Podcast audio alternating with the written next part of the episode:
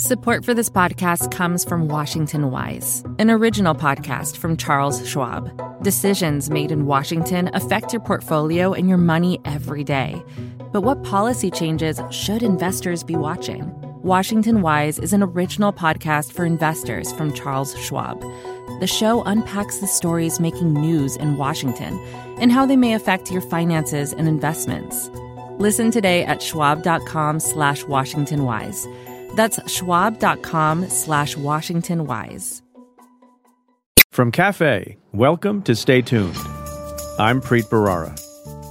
Anything that comes into court wearing the mantle, the robe of science, claiming all of the trappings of science, ought to have to live up to the standards of science. That's Eric Lander. He's the president and co founder of MIT and Harvard's Broad Institute. It's a biomedical research lab that has played a central role in the development of CRISPR, a gene editing technology with profound implications for the future of disease and human development.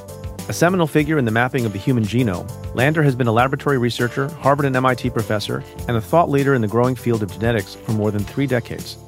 Lately, he's been focusing on creating global rules for gene editing, helping to jumpstart innovative research companies, and finding more reliable ways to use DNA forensics as evidence in criminal trials. We'll get into all of that, plus the history of the Human Genome Project, the risks and rewards of scientific progress, and the role of the United States in the global quest to eradicate disease. That's coming up. Stay tuned.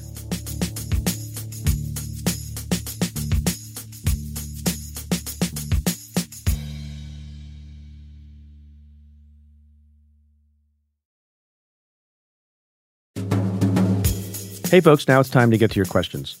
I'm traveling with my family in Israel this week, so I didn't expect to be fully plugged into minute by minute news. So I took this opportunity to answer some questions that are not based on the ever changing news cycle. Next week promises to be a big week, and we'll be back with a lot more analysis.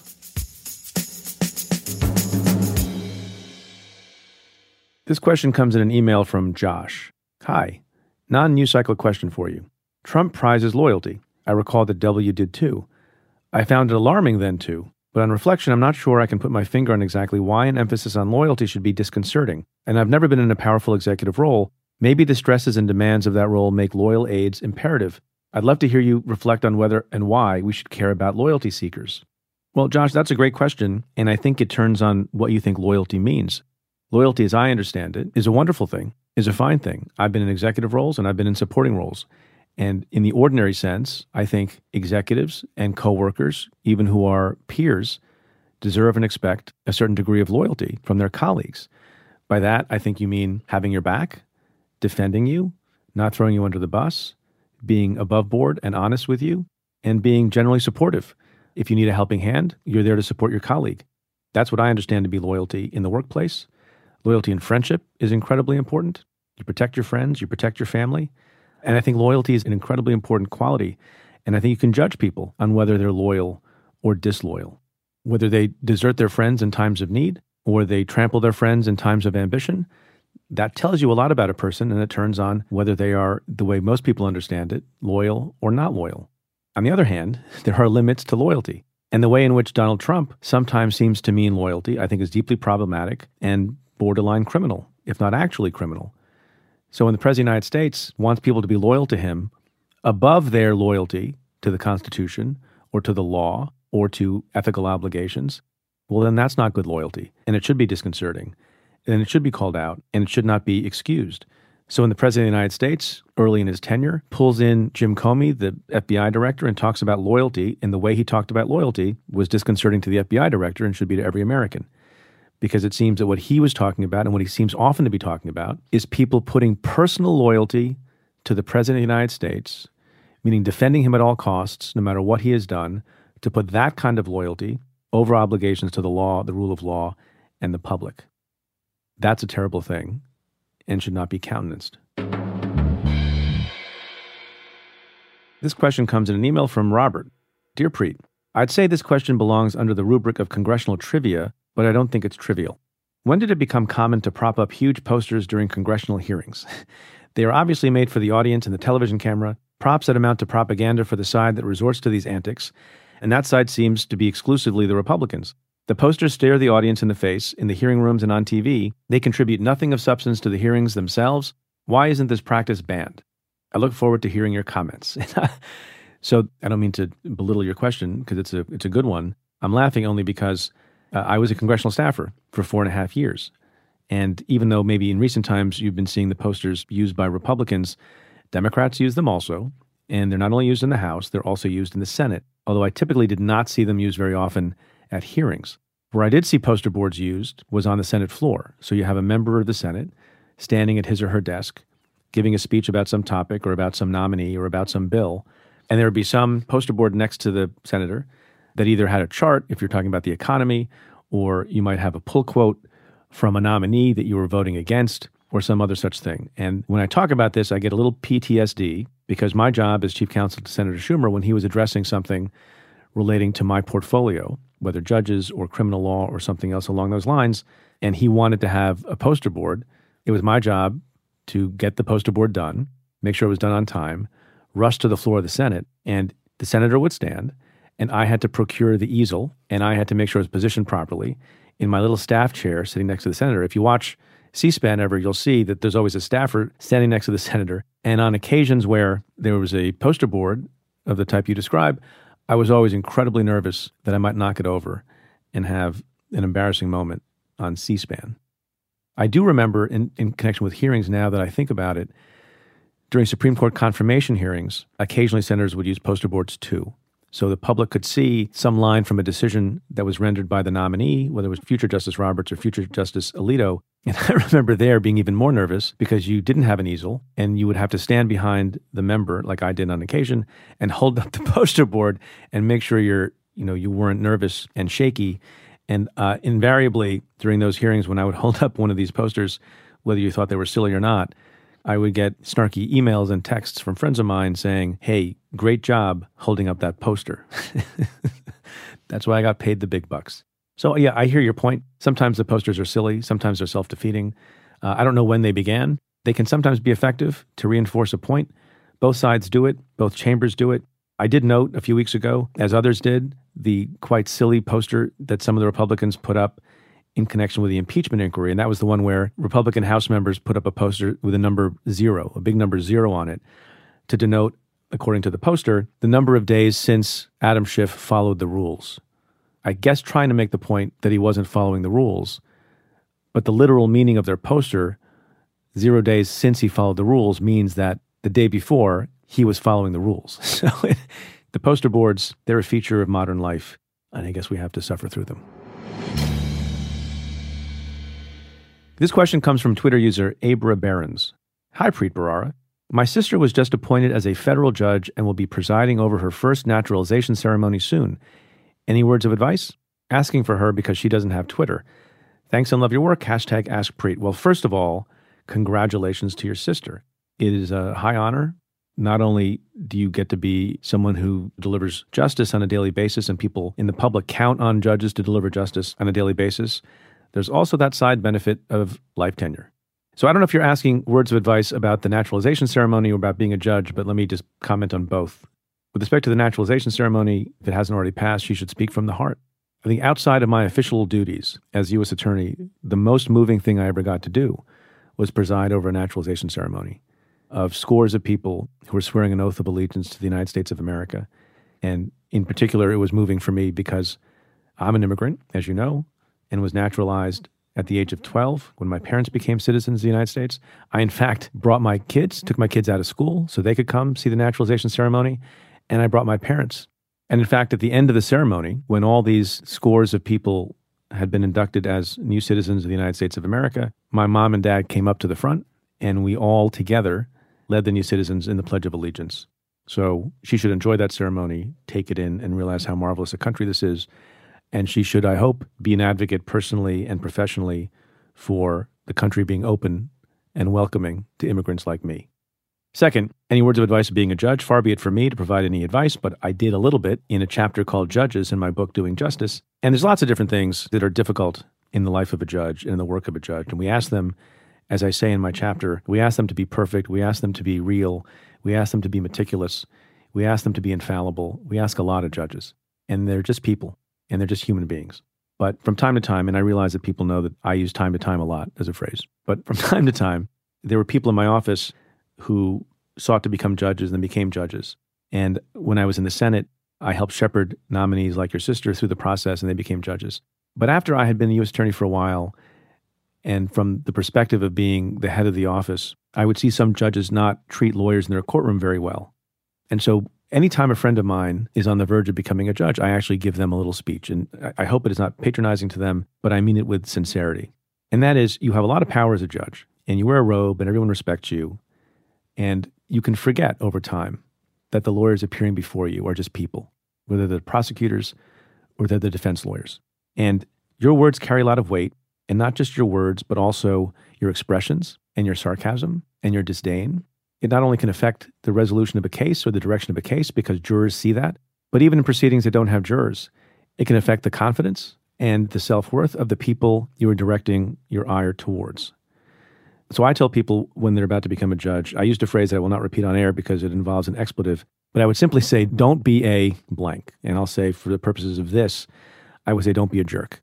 There will come a time you'll be tired and you'll be sitting on the bench, and some assistant U.S. attorney who's new to the job will say something that you don't agree with or you think is not a good argument, and you'll snap at that person, and you won't think it's a big deal. But to that assistant who is trying to make his or her way as a young lawyer, practicing at the highest level, it can be very debilitating. And I've seen it happen. And there's no need for it. You're the judge, you're the presiding officer in the courtroom. The marshals report to you. Everyone in the courtroom stands when you walk in, they stand when you walk out. And by the way, that admonition to judges to remember that the people in front of them are people and there's no need to mock them or debilitate them just because you can also applies to other people who appear before you, including criminal defendants.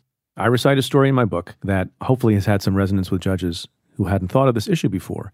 But in my experience, typically judges in the Southern District of New York address the parties at the beginning of a proceeding. And I don't think they mean anything by this, and I don't think it occurred to me until well into my tenure at the U.S. Attorney's Office.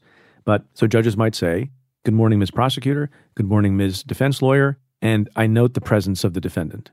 So there's a human being's greeting offered to the defense lawyer, to the prosecutor, and then this odd notation of the presence of the defendant, which is odd when you think about it, because the only reason anyone is there is because the liberty of the defendant is potentially at stake. And the reason I thought about it was there are some judges, including the former chief judge, Preska, who I've talked to about this, who had a slightly different ritual that seems to make more sense. She would say, Good morning, Ms. Prosecutor. Good morning, Mr. Defense Lawyer. And good morning, Mr. Jones, or whatever the name of the defendant was. It's a small civility, and it might not seem like a big thing, but in the absence of that, you wonder what a defendant might be thinking about the impersonal nature of the justice system to which he is being subjected, and which may wreak a jail sentence upon him when the judge who's presiding in the case can't even engage in the simple nicety of addressing him by name and saying good morning or good afternoon. I think judges need to remember, which mostly they do, but you can forget because judges are human beings and human beings can be forgetful that everyone's a person, everyone is trying hard, and people tend to be nervous in court. So just be respectful of that. Good luck to her.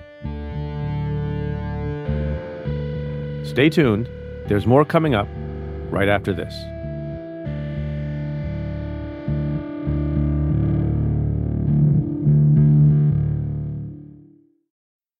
Support for this podcast comes from Planned Parenthood. Your body is your own. That's why Planned Parenthood is committed to ensuring that everyone has the information and resources they need to make their own decisions about their bodies, including abortion care. Today, lawmakers who oppose abortion are challenging Planned Parenthood. Affordable, high quality basic health care for more than 2 million people is at stake. Planned Parenthood believes that health care is a basic human right. That's why they fight every day to push for common sense policies that protect our right to control our own bodies. They also work tirelessly to oppose the onslaught of new policies aimed at interfering with personal decisions best left to patients and their doctors.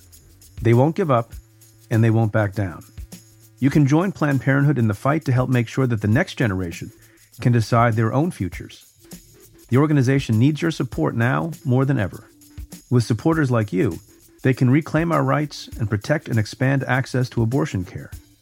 Visit plannedparenthood.org/future to learn more and support their cause. My guest this week is Eric Lander. He's a geneticist who has been at the forefront of the Human Genome Project, the development of the CRISPR gene editing technology, and other biomedical breakthroughs that will reshape our relationship to disease and heredity in the coming decades.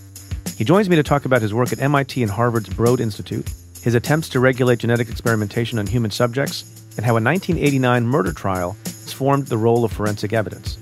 We also talk through the ethics and legality of using gene editing systems and the difference between genetic correction and genetic enhancement. That's coming up. Stay tuned. Dr. Eric Lander, thanks so much for being on the show. Oh, pleasure. You know, one reason I'm excited to talk to you, and there are many reasons because we're going to talk about science, but one reason is that we're not going to talk about impeachment. and it's it's kind of nice uh, we're recording this, I should note for listeners, the day after the president was impeached, and um, we're heading into the holidays. And there's lots of things that we should discuss that are not related to the president of the United States, but that are also very important for the country and for the world, and for ethics and for science and for disease. And so I'm, I'm really thrilled that you were able to join us. Well, I'm delighted you're interested in the topics. So let's do some basic stuff first and build some blocks, and then we'll talk about complicated things like, or at least complicated to people like me who flunked out of science, things like gene editing and the eradication of disease caused by genetic bases. Among other things, you were many things. You were the president of the Broad Institute at Harvard and MIT. Explain what that place does. Well, the Broad Institute's best understood by understanding its history during the 1990s, a bunch of us in Boston were working on the Human Genome Project. We had what turned out to be the leading center for this international project to read out all the letters of the human DNA.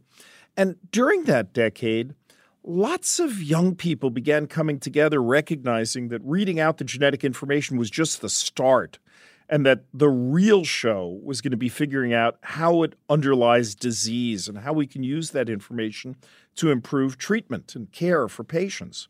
So, around the time the Genome Project was ending, we had the simple idea of could we pull together Harvard and MIT and the five leading Harvard associated hospitals in a collaboration to take this next step of building genomic medicine.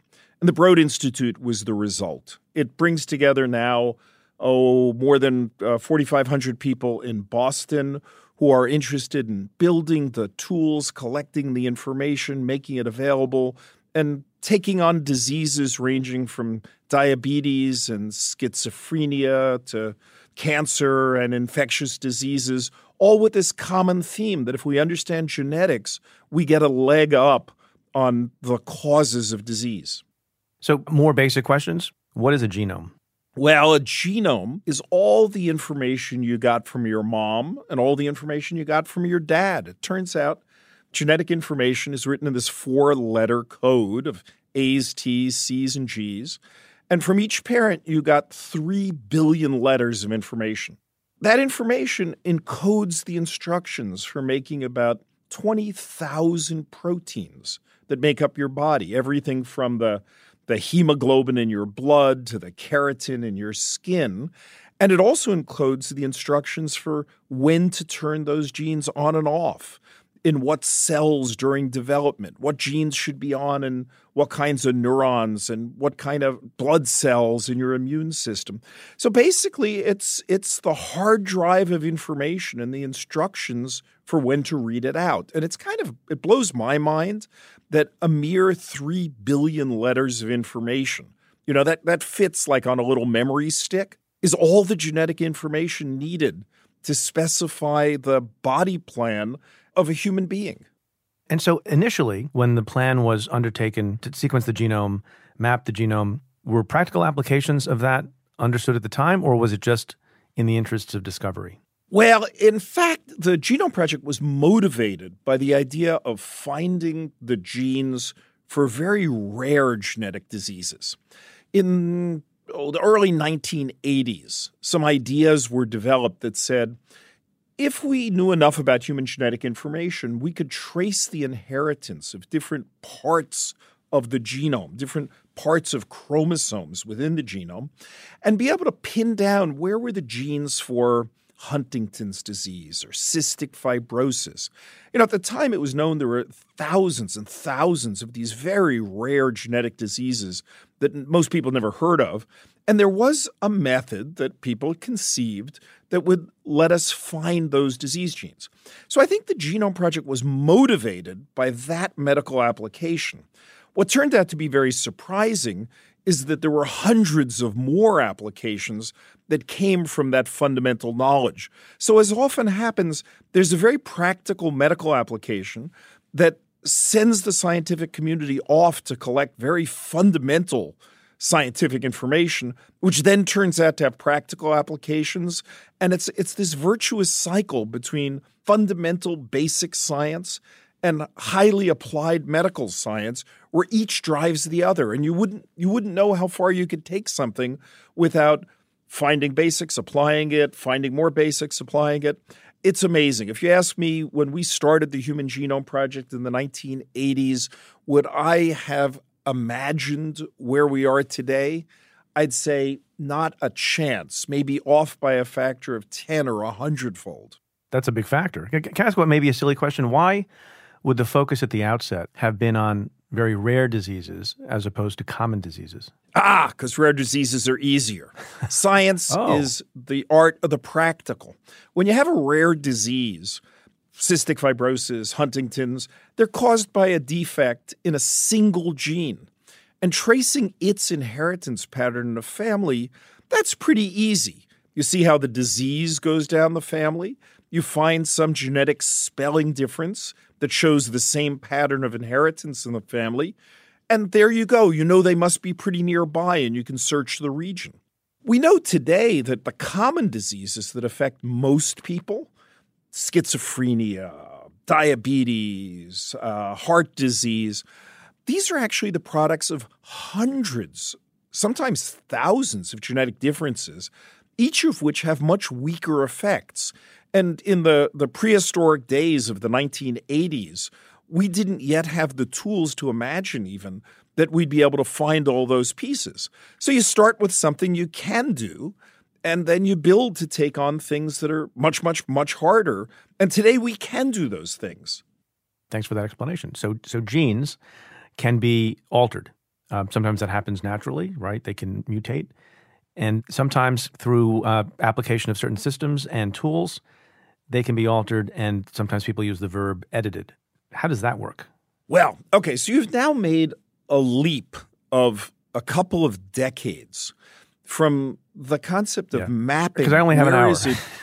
I, no, no, I'm I'm I'm happy to make those leaps, but trying to to fill in that transition there, a lot of the work until relatively recently has focused solely on finding the disease genes. In fact, there's still a tremendous amount of that work still to go because if we can find the genes that underlie a disease, we can figure out the processes of disease and how to fix them. It's pretty much like if you have a problem with your car and you don't know what parts are broken, it's really hard to fix the car. So the first important thing to do is pop the hood, look under the hood, figure out what parts are broken, and then go get new parts or add motor oil or something.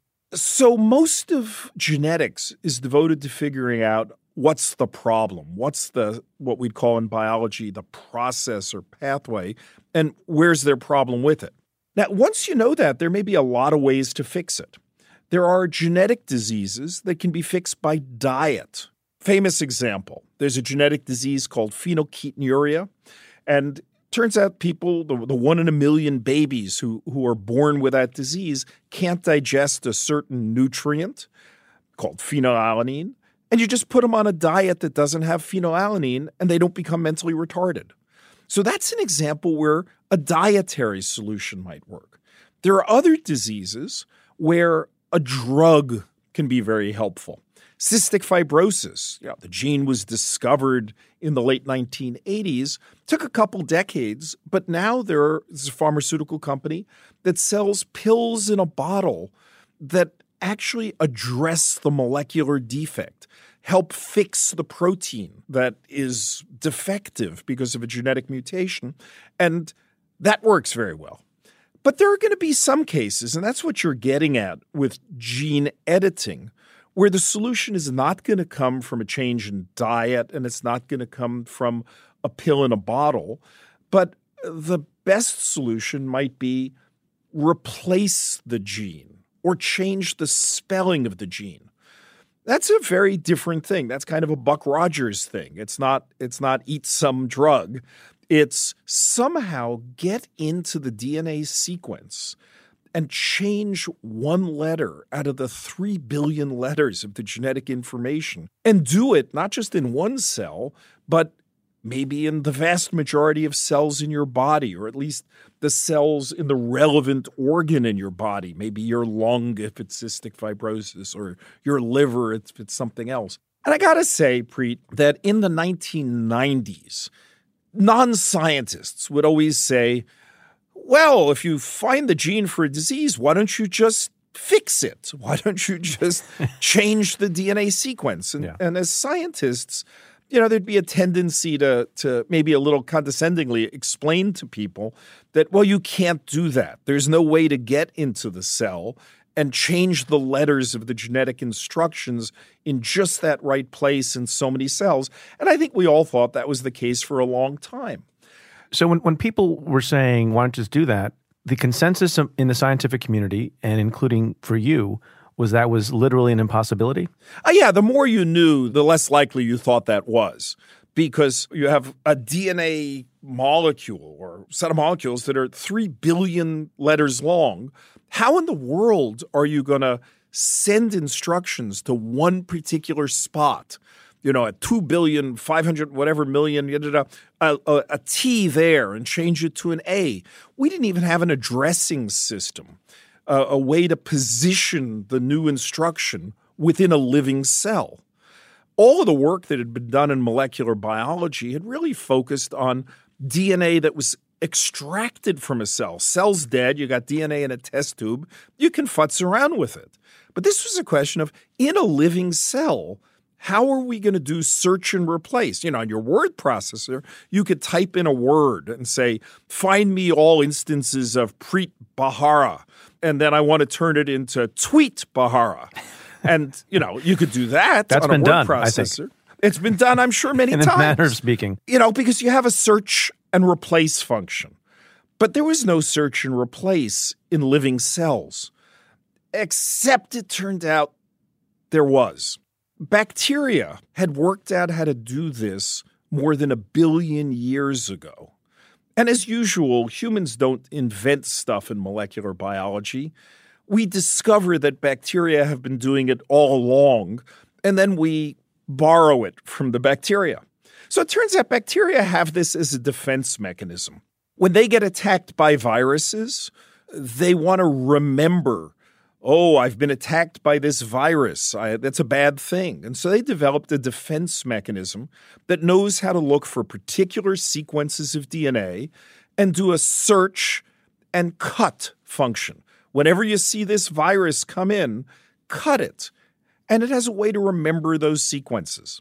Well, over the course of about 20 years, a set of scientists working in what were originally obscure corners of bacteriology discovered this remarkable, I guess it's like an immune system for bacteria. Just like if you've been infected, you develop an immune memory, the bacteria were able to remember where to cut things.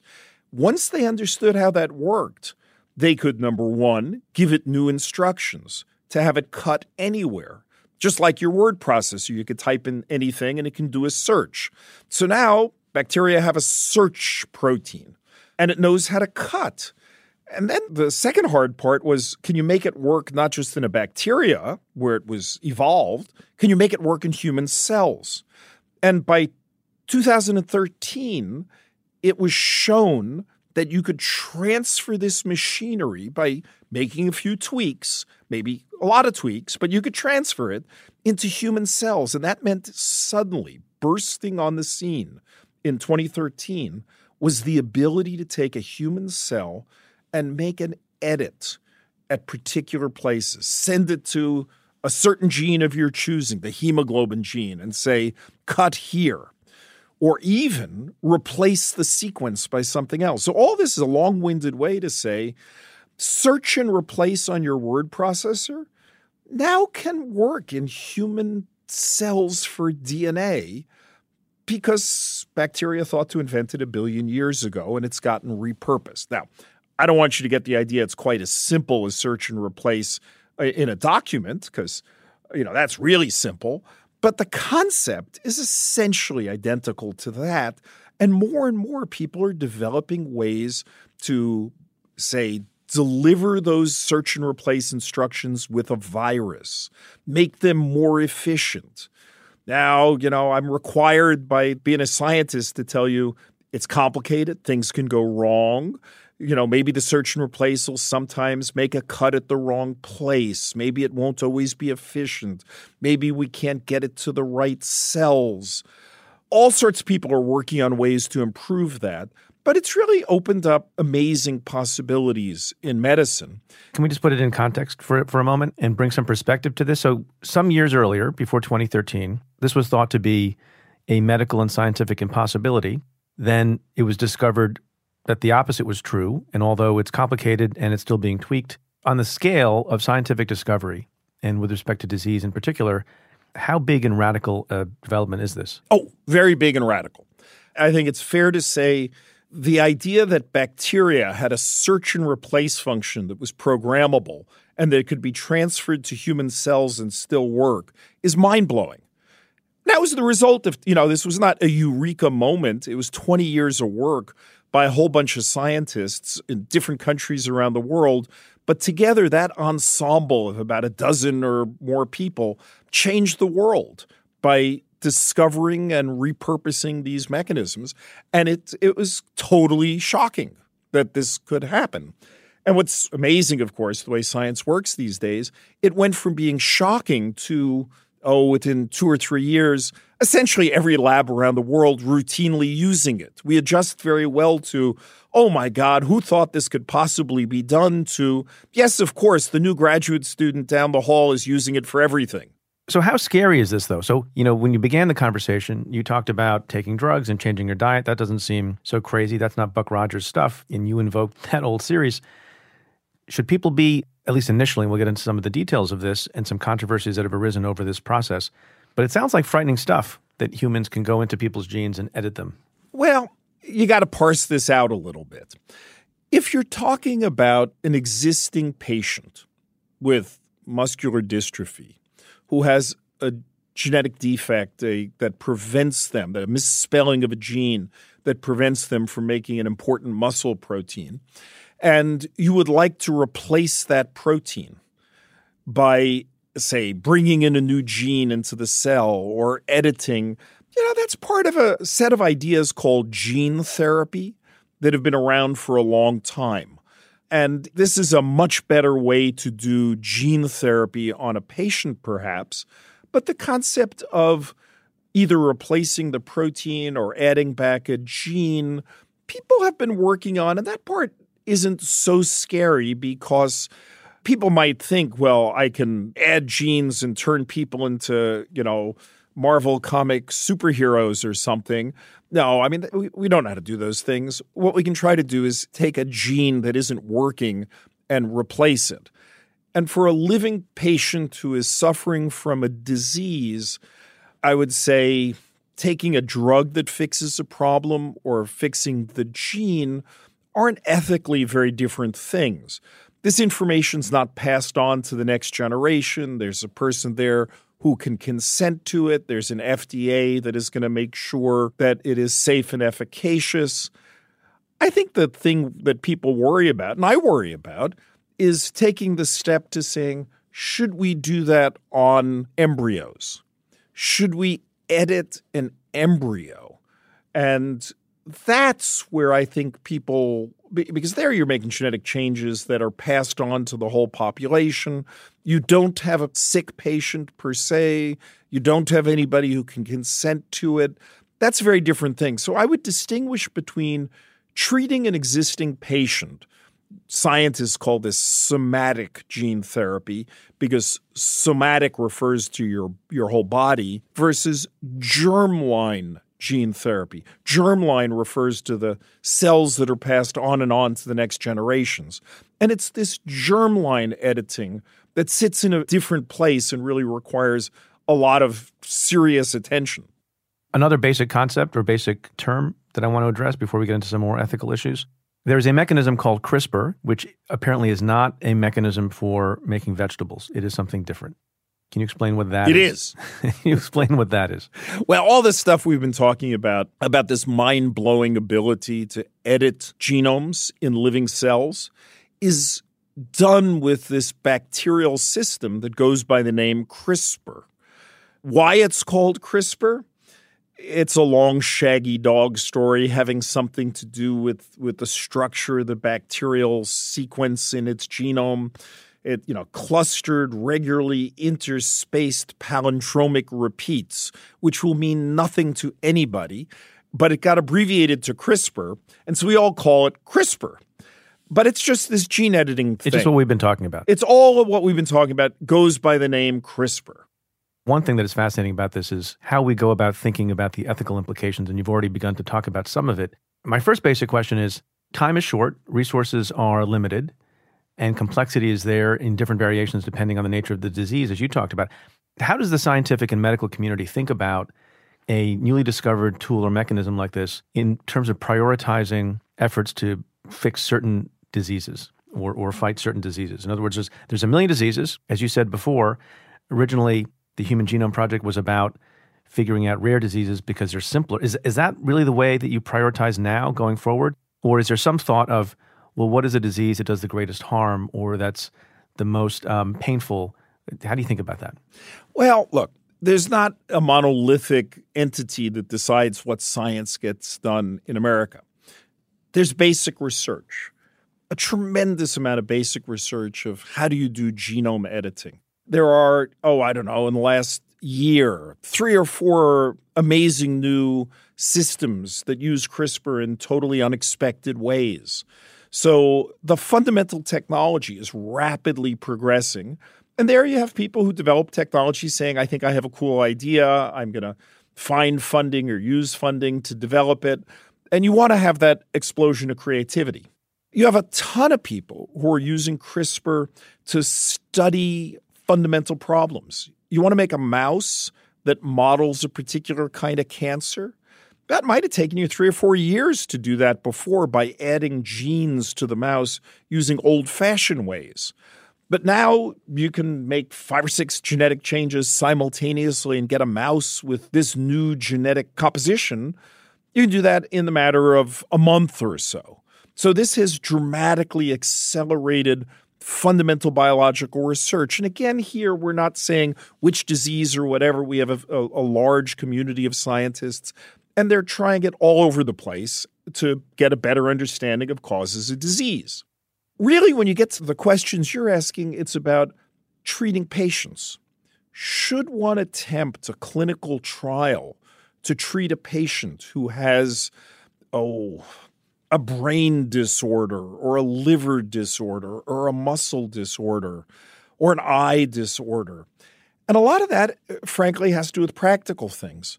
Can one deliver the CRISPR machinery to the right cell type? And there are a lot of companies that are working on things like this. And this is a good place for, for me to note that there are a number of investigators at the Broad who have contributed to the discovery of all this CRISPR stuff and have started companies. And the Broad has licensed some of those things to, to companies. And so I don't mean to run up the flag for any particular company. And I, I want to flag that because we have licensed it, there are royalties that could come back. I want to just generally describe the field, but I got to at least make that statement, which I always feel obliged to, to make, that all of these different groups are in a way competing, trying to choose the most useful application that they see based on how practical it is based on whether you can really deliver, based on whether there's real patient need. Capitalism, too, right? Because these are for profit enterprises. If you're going to do this, you've got to finance it, and either the NIH, the National Institutes of Health, would pay for a study, but that's not so typical in something like this.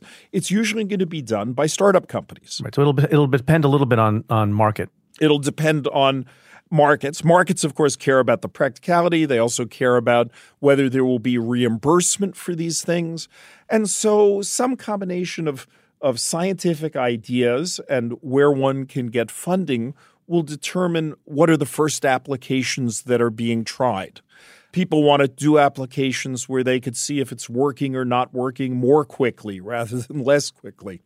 But there's not any one person who's deciding it. What we have is we have a, a whole society and marketplace of ideas that are testing things out we're at the stage where over the next several years we'll begin to see some of these applications to inherited genetic diseases that that will be tested in patients. So how safe is this? Well, that's one of the f- first critical things that you have to find out in any clinical trial. You want to ask if you try to edit this one letter, how often do you accidentally edit other letters in the genome? What's called off target editing. Well, we can measure that in mice and we can measure it in cells, but one of the questions will be measuring it in human beings. So the first part of a clinical trial is a safety study.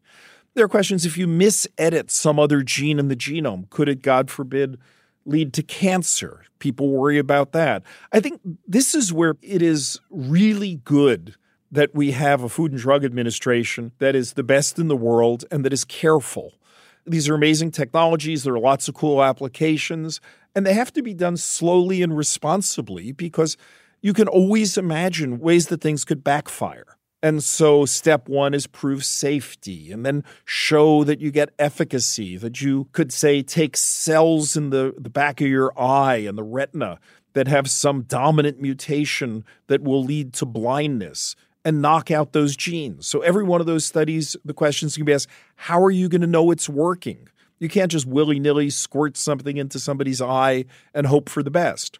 And you think you think the FDA is competent and good about being able to regulate a new technology like this? FDA is is a traditional whipping boy where people complain about the regulator. I got to say, in all of my experiences with the FDA, I have been deeply impressed that they understand the science. They understand the urgency for patients. They know patients want this. And they also know that a lot of care is needed to do it. So I watch them, you know, every time I, I see the FDA, I watch them thinking about how they sail between these these two places of, you know, not being so caught up in the urgency that you're not careful and not being, you know, just unnecessarily cautious that you're not going to be willing to allow proper experiments. It is a tough job, but I got to say, I have a lot of respect for our U.S. drug regulator. They're pretty smart and, and they're pretty caring. And uh, I think they have served us well by, by letting things go swiftly but not recklessly ahead. it's an interesting standard. Um, hard to define. Of course, it's hard to define. It's a judgment call. Yeah. And so you ask, what's the quality of the people making the judgment? And I think, uh, you know, it's tough, but the whole world looks to the U.S. FDA for for guidance, and uh, I think I think they are, you know, the regulator that sets the standard for the world. So, you know, people are probably listening now, and the theory is interesting, and the generalized potential that we've been talking about is interesting. Is there anything you can say to folks about what particular usage in the near sort of term is most promising? People who have a certain kind of genetic based disease should be optimistic about, or is it all too distant? The, the first thing that's getting done is actually applications in cancer, not to change anybody's inherited disease genes, but to modify certain immune cells that will attack a cancer. There are these, these new immunotherapies to take your own immune cells and give them new instructions to attack certain proteins found only on the cancer. And CRISPR has already entered the clinic for those applications. Which kinds of cancer? Oh, uh, many different kinds of cancers. You know, using the immune system against cancers is a very general strategy. So, you know, you'll see it used in many ways. If you're asking about editing inherited genes for diseases, I, there are people thinking about sickle cell anemia, for example. I think there are people thinking about these inherited blindnesses. There are, oh, maybe a couple dozen applications. And I think you will see clinical trials and you know, if they were to work, you could see approvals easily within the next five years for some sets of genetic diseases. You know, I always look much further out and ask, you know, when we really know what we're doing, what will be the limiting step? I think I think for these inherited genetic diseases, the big challenge will be delivering the, the genetic editing machinery to the right tissues. It's not so easy to necessarily get it into the brain and get it to the right cells. So I'm already seeing a generation of scientists growing up who are thinking about these issues of delivery and other things. Now, I got to say, Preet, I, I, take the position of trying very hard not to overpromise. So I don't want to promise, oh, there are going to be therapies for lots of things in the next five years. I because I, I, I think overpromising is a really bad thing for science to do. What I can say is we've made enormous progress in figuring out what are the causes of rare genetic diseases. And in the last six, seven years, the causes of common genetic diseases. That's shifted completely our ideas about what we would treat. And then with tools like CRISPR and other things, we're beginning to see how we could do it. So if I look ahead over the next couple of decades, I could imagine that a significant part of therapies would not be a pill in a bottle, but at least in favorable cases, could be a genetic modification of cells in a certain place. So I don't think people should be running out expecting it next year. But I think steadily we're going to see this as a modality, as a, as a method of treatment that we never had before. And if we're really careful and we don't screw up, it will work well and we'll begin to understand how broadly we can use it. And if that sounds like I'm being a little cautious on all that, that's very deliberate. Caution, I've, I've is, caution like is good. caution is good. You know, the Human Genome Project was finished. A number of reporters wanted me to, you know, declare that, oh, disease would now be conquered. And no, no, no. What the Human Genome Project did was give us the ability for the first time to peel back the curtain and see what was going on in disease. Now, that is a steady step on the path to conquering disease. Right. Look, under promise and over deliver is a good mantra for scientists, too. Exactly. That is exactly the thing. But integrated over a long enough period of time, it's stunning. You look at infectious disease from the time that people discovered that bacteria cause infectious diseases to the time that we had penicillin and other antibiotics and pennies a dose. That was probably 75 years but it changes the world. Right. That's the kind of of agenda we're in. It's not the agenda of this news cycle or of, you know, any given political term. It's the agenda that says if we can take on diseases and it gets done in half a century or three quarters of a century, and our children and our children's children never have these particular problems, I don't think we have any apologies to make. So we've been talking about good things that CRISPR can do. What are some misuses, and should we be concerned about those misuses and how much? Oh, yeah, of course. I got to say that the other topic of editing babies, using CRISPR to do germline modification of embryos, has been a topic of enormous concern to the scientific community. You know, if you want to prevent genetic diseases, you can already do that in many, many ways. The main reason that children with genetic diseases are born to families today is the family never knew they were carriers. If you really cared about that, you'd start with genetic screening. And we don't have routine genetic screening. Beyond that, there's something called in vitro fertilization with pre implantation genetic diagnostics. That is, you do standard in vitro fertilization. You fertilize a bunch of eggs with some sperm, and you let them grow up a little bit in the Petri plate, and you pull off one cell, and you ask, when you genetically, when you genotype that cell, is this embryo carrying the genetic disease or not? And you just reimplant those that don't carry the genetic disease. So I have many colleagues, even here at the Broad, who are carrying a genetic disease and they have healthy children who, who, didn't inherit it because they took advantage of in vitro fertilization with genetic diagnostics to just pick the embryos that, that wouldn't inherit it. How expensive is that compared to using gene editing? What's the cost of all this CRISPR stuff? Well, the CRISPR stuff would be done on in vitro fertilized embryos. So it's an add on top of. It doesn't avoid everything I just said because you would still have to fertilize, at least today, the way this is done, you still have to get eggs and sperm and grow them up. And then you would say CRISPR them. But people would say maybe it's just easier to just select the ones I want to reimplant.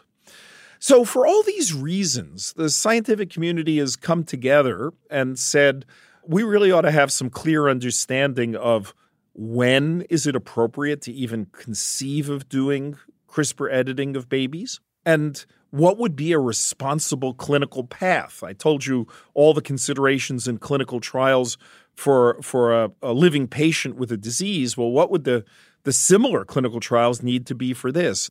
So there's a particular incident that happened in China. There was an incident which made this far more salient. I think for many people, it was kind of assumed that nobody would be so stupid, so unethical as to try this until all this was worked out. And by this, you mean engaging in, in gene editing of an embryo? Gene editing of an embryo, exactly.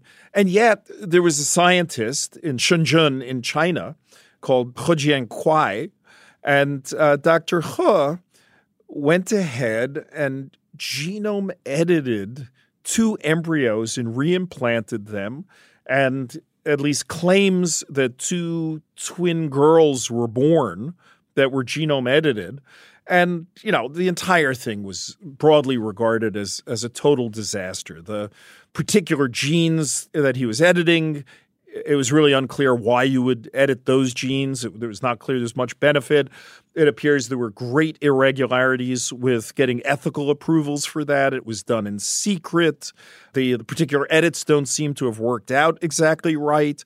Almost everything that could go wrong did go wrong. And people were so shocked when this got announced about a year ago at a genome editing summit that was held in Hong Kong that two different groups, the World Health Organization, set up a panel of people to ask when should stuff like this be allowed? And a bunch of national academies of sciences in the US and the UK and many other countries organized a commission to ask under what circumstances is there even a, a responsible way to do clinical trials of this. And as it happens, because it's been a topic I've written about, I was asked to serve on that commission. So, so I am. And I think our instructions are to come out with a report sometime in the course of 2020 trying to answer those questions about are there even responsible clinical paths? And if so, for what applications? And I have an open mind to all that, but I certainly feel these are really, really important questions to get right.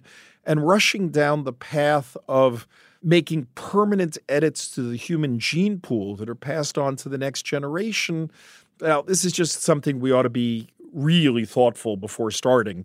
But how do you regulate that? Oh, there are lots of regulations. It's in the United States, it's against the law. Right. Did the gentleman in China break any law? Well, the problem is it's a little complicated. I don't think we all have a clear idea of how Chinese law applies in this case. And the Chinese may not have either because, you know, the laws may not have been written for this purpose.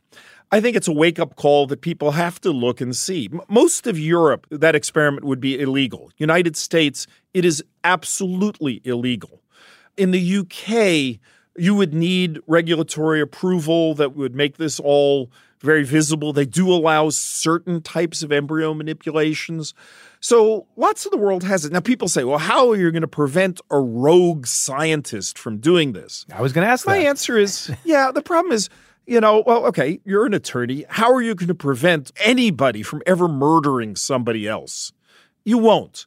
But you will have laws that make murder illegal, and you will have few murders. If you ask here, is one rogue scientist the thing we're worried about? Is that going to really harm the world?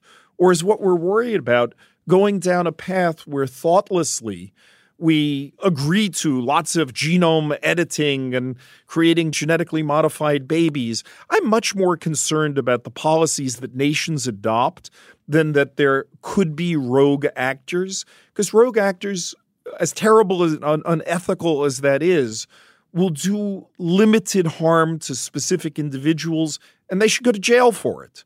I much more care about the policies that we adopt. Can I ask you an ignorant question based on watching science fiction films? Yeah. and that is so we talked about all the good uses. And to my uneducated mind, what all of this brings to memory from watching a lot of crazy movies is can you edit genes to do things that are not related to disease to make you know a, a population of people uh, have a higher IQ or be taller or be stronger or be able to run faster? Is is that nonsense or is that something that's a real possibility in the future? It, it's somewhere in between those two. Um, it turns out that most of the traits you just talked about fall into that complex genetic bucket that are not single gene disorders. So they may involve, we know with height involves well over a thousand different genetic variants around the genome. And so you might have to make very large number of changes to have any significant impact. It's not something that anybody should go try to do today. Is it possible sometime in the in the future? Well, you never want to rule out anything.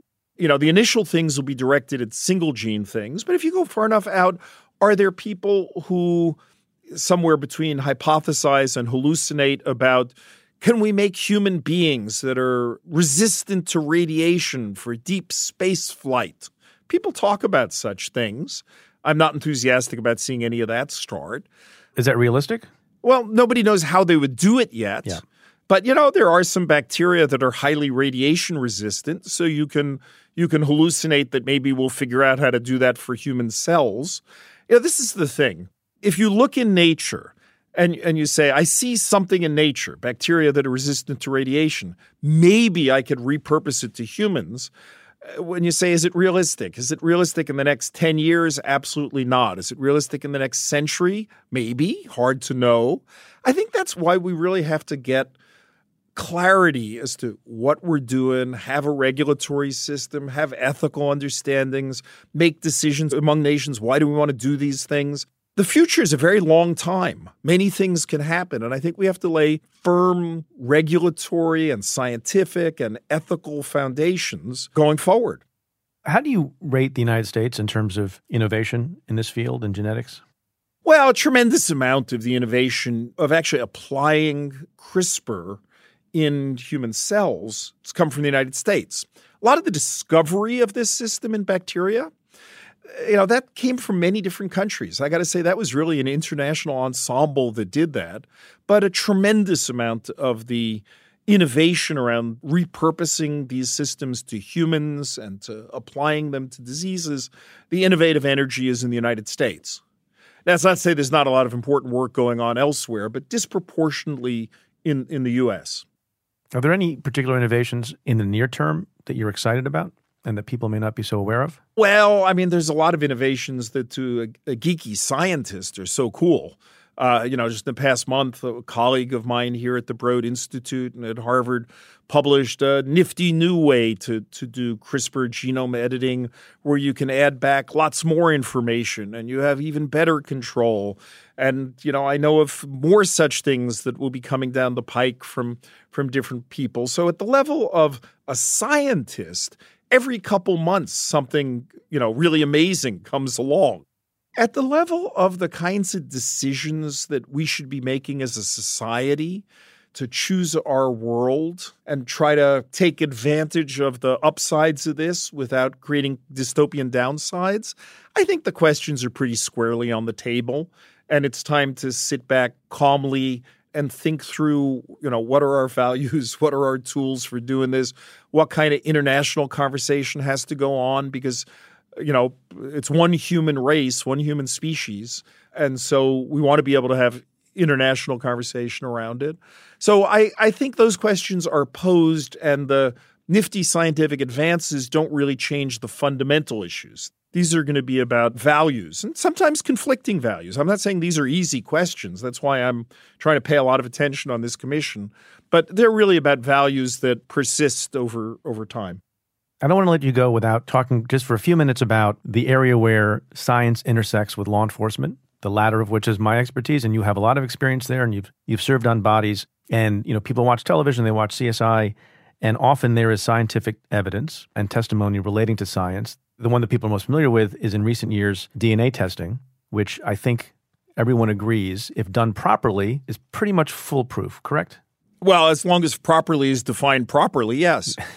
but but unlike unlike other kinds of science uh, that I think you've also written about and talked about, whether you're talking about hair analysis and hair identification and some other things, DNA is superior.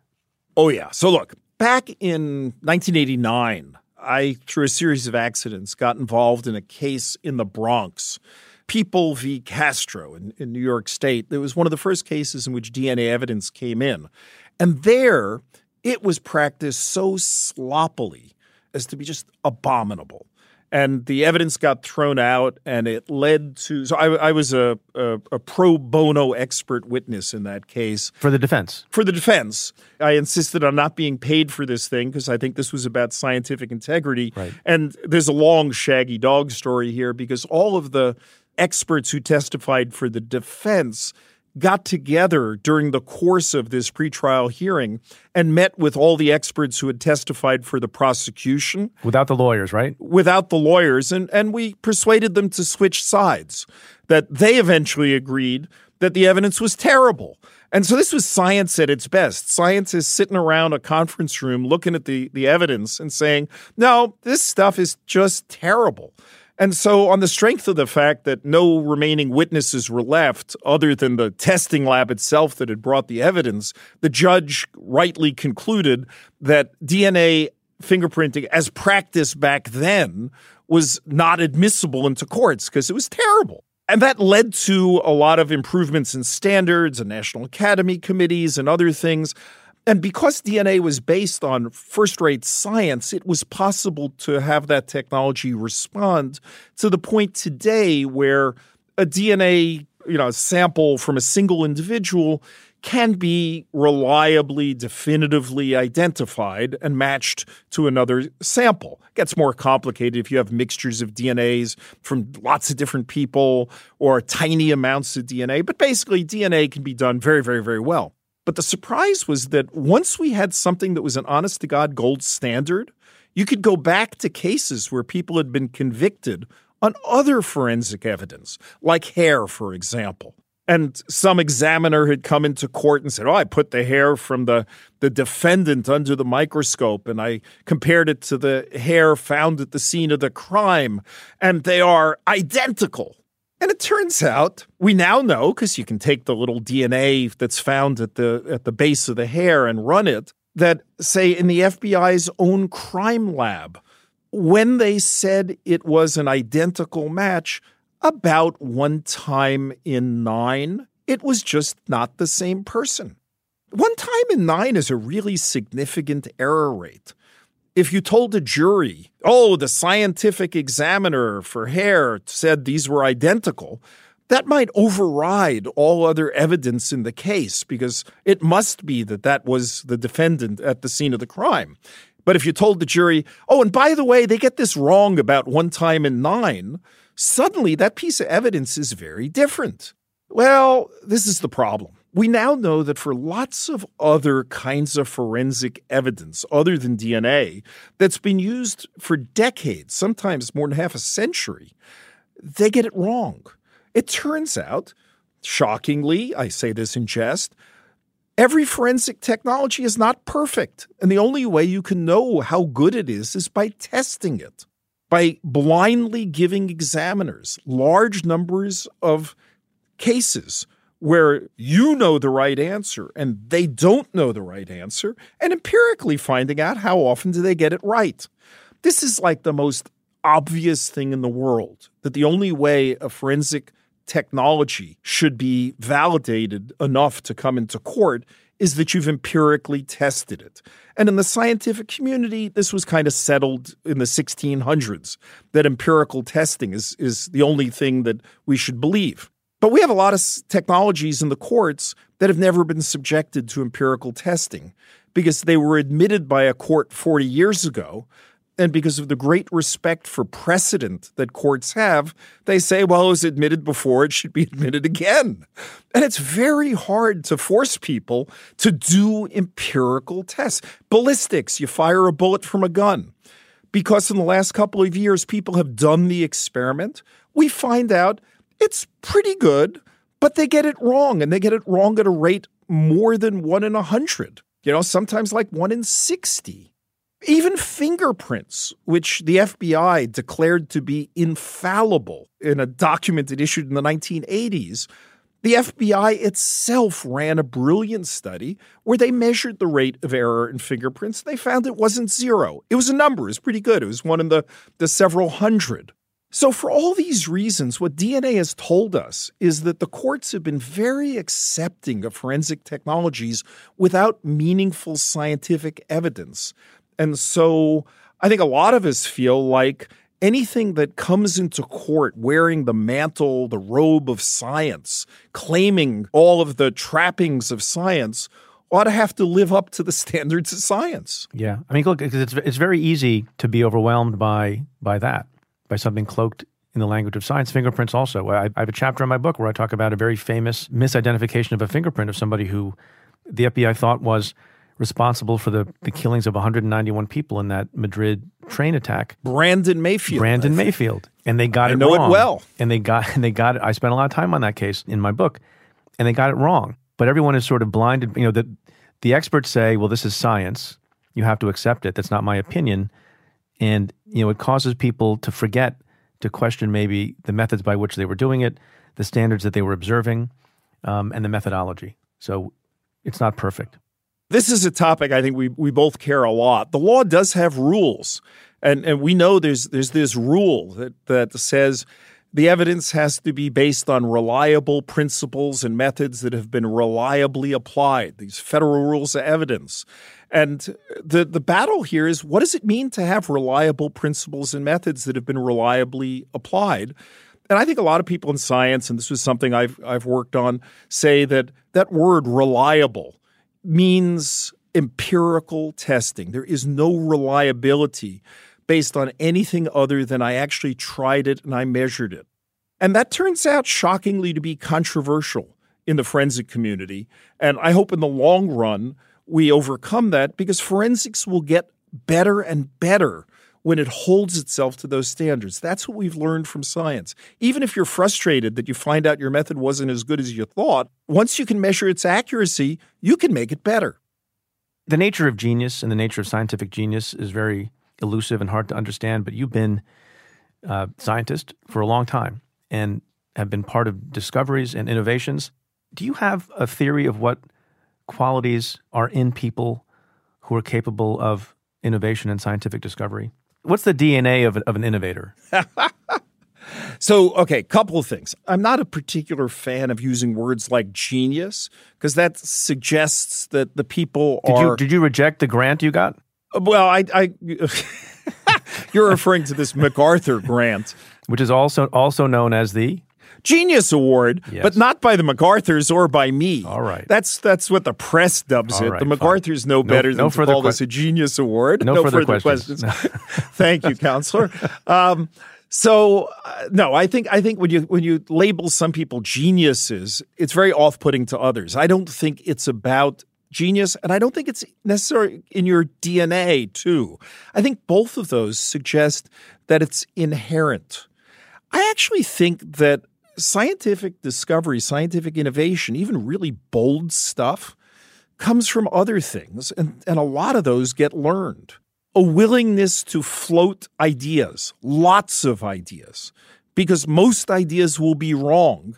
And people who, when they float a wrong idea, then feel bad and don't float more ideas, well, they're cutting themselves off from what is the real secret of innovation, which is persistence in ideas, trying lots of things. So I think being able to feel comfortable with being wrong and just putting yourself out there helps a lot. I think the other thing that helps a lot is coming with a new perspective to a problem. The greatest progress is usually made by somebody who's coming from one field and looking at a problem in a way nobody's ever looked before. If you're the 20th person to look at something the same way, it's really tough to come up with something truly novel. But if you're bringing in insight from engineering to biology or from mathematics to somewhere else, it turns out to be easier. So a lot of it is is looking differently at problems. So I I think there's like a whole list of things that are teachable and that we fail to teach people about how to be a good scientist. And in our schools, what we try to do is teach people to memorize factoids in the textbook so that they can answer the problems. That's nothing like science. Science is about playing around and looking for patterns, learning to ask good questions, failing, bringing a new perspective to something. Because I see people around the Broad Institute, we have an amazingly innovative, brilliant community. And I got to say, I can think of 50 different kinds of scientists here who look totally different in the way they approach things. So that's why I reject this idea that there's genius or it's in your DNA. I think this is a question of, you know, how do you make great baseball players? I don't believe all great baseball players are born. I think they grow up in environments where baseball is is a loved activity and they put a lot of time and effort into it and they they learn how to do it and they talk to other people how to do it. And I think we would be wrong to imagine that doing science is reserved to some small set of people. I think most children are natural scientists. They are curious about the world. They ask a zillion questions. They want to experiment. And I think we actively, in many cases, drive that out of them. And that's a real shame because I think the natural human condition is to be a scientist and an explorer. And we just have to help people learn how to cultivate that fabulous love. Well, I can't think of a better note to end on. Dr. Eric Well, Lander, it's great to talk to you. thank you. Thanks for being thanks for being on the show. I really appreciate it. That was that was a pleasure. really fun. Take care, Preet. Well, that's it for this episode of Stay Tuned. Thanks again to my guest, Eric Lander.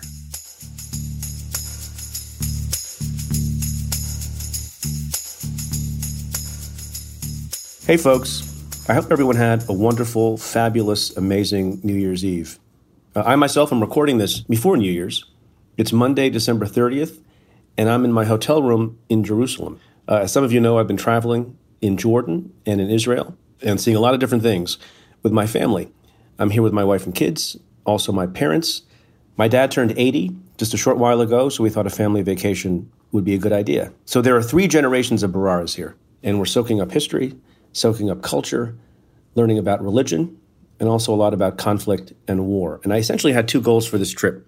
One was to kind of shut out the news and not pay too much attention to American politics and the news cycle that drives us all crazy all year long, sort of refresh and re energize and clear my head.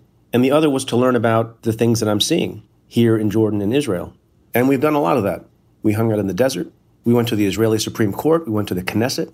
We saw Temple Mount, the Dome of the Rock. We've been to the Western Wall. We went to Bethlehem, the birthplace of Christ. And we've been overwhelmed by the history. We've also been consuming a lot of food. It might not fit on the plane back. But it's not been fully possible to ignore the news coming out of the United States, because some has penetrated and I think requires comment, especially given where I am. And it's terrible and heartbreaking. I'm talking, of course, about the recent rash, wave really, of anti Semitic violence, hate crimes, intolerance, not here in the Middle East, but back home in New York. In the last number of days, there have been a series of attacks, hate crimes perpetrated against people in the Jewish community. There have been stabbings, also an anti Semitic fatal shooting in Jersey City at a kosher supermarket, nine or 10 awful events just in the last couple of weeks. And then on Saturday, there was a horrific event in Monsey, New York, where a man barged in on a group of observing Orthodox Jews celebrating Hanukkah. He stabbed five of them, sending several to the hospital. One, I believe, still remains in critical condition. And why did he do it? Because they were Jewish. Monsey, New York is in Rockland County, which is within the jurisdiction of my old office, the Southern District of New York. And so the SDNY has filed a five count criminal complaint against the perpetrator, charging essentially a hate crime. More specifically, obstruction of free exercise of religion and involving an attempt to kill. According to the complaint, the perpetrator used a machete, a long knife. Also, according to the complaint, the perpetrator kept a journal in which there were all manner of anti Semitic references. Investigators also discovered that on his phone, he had conducted certain searches, including why did Hitler hate the Jews? And also German Jewish temples near me. So I want to thank my old office, the FBI, the state police, and the NYPD for all their great work. And this should be prosecuted as a hate crime. That's good. Hate crime is among the worst kinds of crime. It may be the most insidious criminal cancer you can have in a tolerant society. It is hatred attached to violence. It's a form of terrorism. It's an accusation of otherness. It's an incitement to other people. It's also an invitation to hateful copycats. And it's intolerable. And so prosecution can bring justice. It can bring accountability and punishment. But prosecution doesn't cure hatred. It doesn't always bring peace. It doesn't bring harmony and tolerance, not by itself. I've been a prosecutor most of my adult professional life, but I know the limits of what the law can do. And we all have a responsibility in our society and in our culture to not tolerate it, to not laugh it off, to not perpetuate it. We have a responsibility to teach our kids, to teach our neighbors, not to hate. And when things like this happen, especially when they seem to come as a wave, it affects not just the Jewish community, it affects every community. And no community is safe. And we should try to be as honest as possible about what causes it and who the perpetrators are. They're not always white nationalists. We need to condemn it, no matter who you are, what community you're from, and call for greater understanding. The NYPD says hate crimes against the Jewish community are up 18%. That's a lot. This Thursday, my last day with my family in Israel, the day the podcast will drop, we're visiting Yad Vashem. As you know, Israel's memorial to victims of the Holocaust. And I want to be careful not to too quickly invoke Hitler and the Holocaust, but never forget means something for all of us. One resolution I have is that in the coming year, on this podcast and in other places, I want to talk more about hate, explore the origins of hate, and what we can do about it. Because politicians will come and go, but the things that fester in people's hearts, hatred and racism and anti Semitism, those things can fester for a long time. It doesn't always take a politician to bring them out. We all need to figure out a way to create an environment that is intolerant of intolerance. Let's all commit ourselves to that.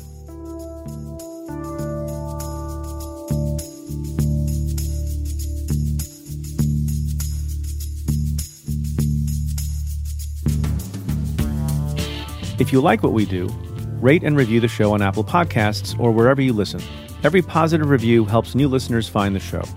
Send me your questions about news, politics, and justice. Tweet them to me at Preet Bharara with the hashtag AskPreet or you can call and leave me a message at 669 247 7338. That's 669 24PREET. Or you can send an email to staytuned at cafe.com. Stay Tuned is presented by Cafe. The executive producer is Tamara Sepper. The senior audio producer is David Tatasciore. And the Cafe team is Julia Doyle, Calvin Lord, David Kurlander, and Jeff Eiserman. Our music is by Andrew Dost. I'm Preet Bharara. Stay tuned.